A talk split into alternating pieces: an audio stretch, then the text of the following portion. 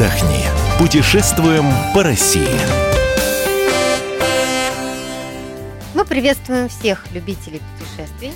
С вами Ольга Медведева и Евгений Сазонов. А доброго времени суток. Сегодня мы приглашаем вас в путешествие по малоизвестным местам Ленинградской области.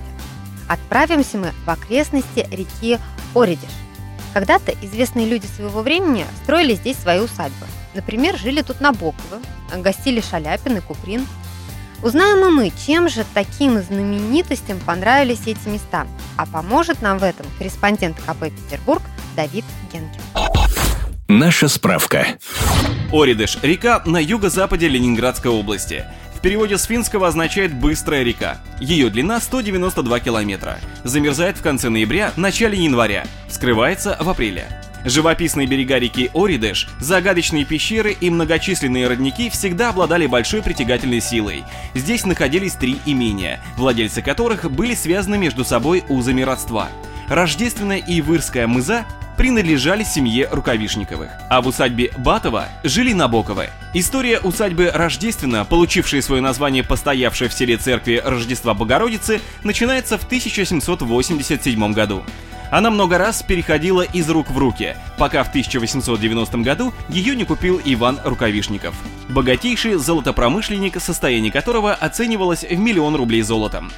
Основное гнездо Набоковых – имение Батова. С 1800 года имение принадлежало семье Рылеевых. Здесь часто бывал известный поэт и революционер Кондратий Рылеев и его друзья. Во времена Набокова в доме была даже комната с привидениями. Бывший кабинет, где якобы появлялась тень казненного поэта. А главная аллея парка называлась Аллея Повешенного, тоже в память о бывшем владельце. Батово было приобретено в середине 19 века прабабушкой писателя баронессы Нины Александровны Корф, которая под старость уехала к себе на родину в Самару, продав имение своей дочери Марии Фердинандовне Корф и ее мужу Дмитрию Николаевичу Набокову. Будущие родители писателя Владимира Набокова познакомились во время велосипедных прогулок на дороге из Батова в Иру.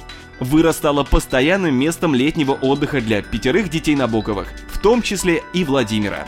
Этот дом он позже описал в романе «Машенька». Навигатор. Приезжаем на Балтийский вокзал Петербурга. На электричке добираемся до станции Сидорская за 138 рублей. Далее на автобусную станцию.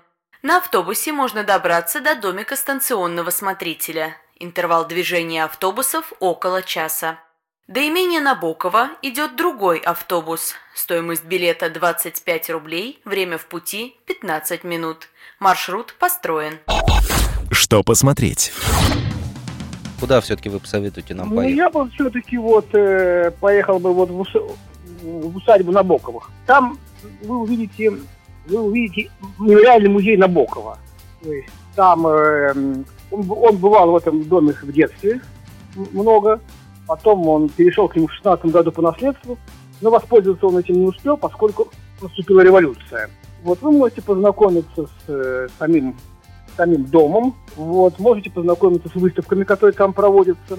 У этого здания вообще драматическая судьба. Оно принадлежало не, не родителям, не отцу Набокова, его деду, известному золотопромышленнику.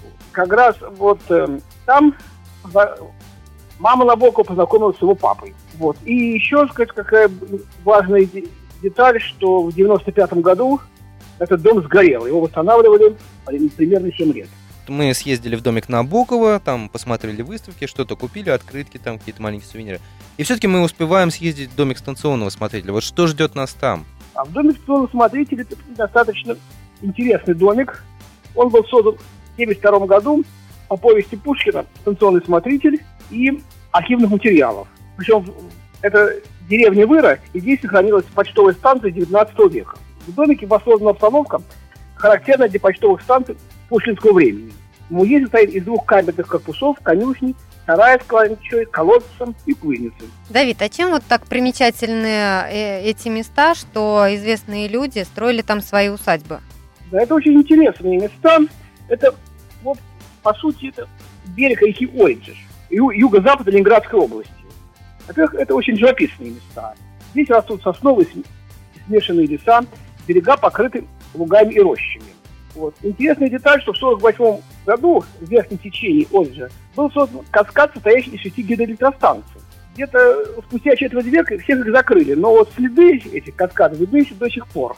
И в частности, вот у меня там дача недалеко. И как раз вот я тоже вот часто прохожу мимо водопада, который вот остался вот от этой вот гидроэлектростанции. Что еще интересного, что в этом районе, это Сибирск, это Гатчинский район вообще называется он, вот, а ближайший крупный поселок Сиверский. Здесь живет очень много ингерманландцев. И еще с дореволюционных времен вот эти вот все места называют Петербургской Швейцарией. Когда Набоков был уже в эмиграции, он посвятил колледжу даже специальное стихотворение. А много туда туристов приезжает? Ну, в сезон порядочно, да. Ну, правда, сезон у нас город северный, сезон недолгий, но вот летом достаточно много приезжает туристов. А осенью, вот в ноябре, даже вот в декабре еще много любителей рыбалки. Еще там можно посмотреть этот домик Арины Родионовны, это он находится в поселке Кобрина, и посмотреть вот музей усадьбу Суйды, это поместье предка Пушкина Абрама Ганнибала. Вот, ну, там вот э, в этом поместье, там остались там три комнаты, там такой небольшой вот музейчик. А я читала, что в этих местах останавливались еще Шаляпин и Куприн. Ну, останавливались там очень много. Там практически почти все представители творческой интеллигенции, они там бывали. Но не жили постоянно. То есть не имели там какой-то, скажем так, собственности. Там бывало и Ахматова, и, и Шаляпин. Где поселиться? Остановиться проще всего в Гатчине.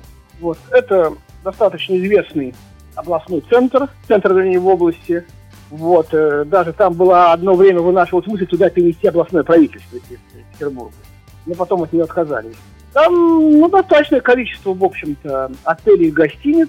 Цена где-то порядка колеблется от полутора тысяч до четырех тысяч рублей за номер до двоих в сутки. Вот заодно можно посмотреть знаменитый Гатчинский дворец, вот, резиденцию императора Александра Третьего.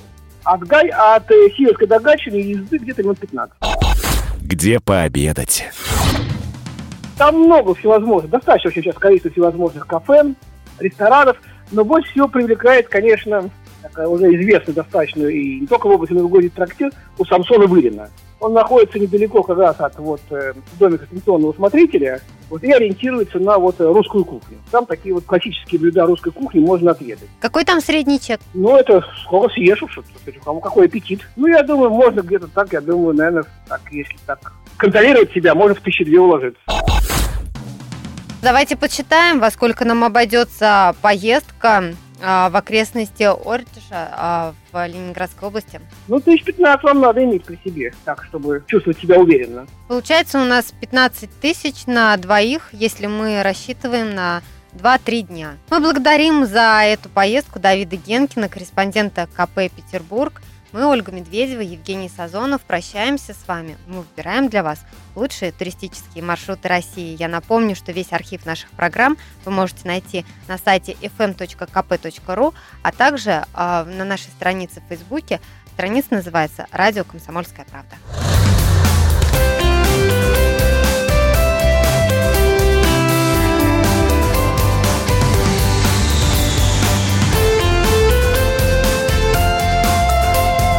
Отдохни.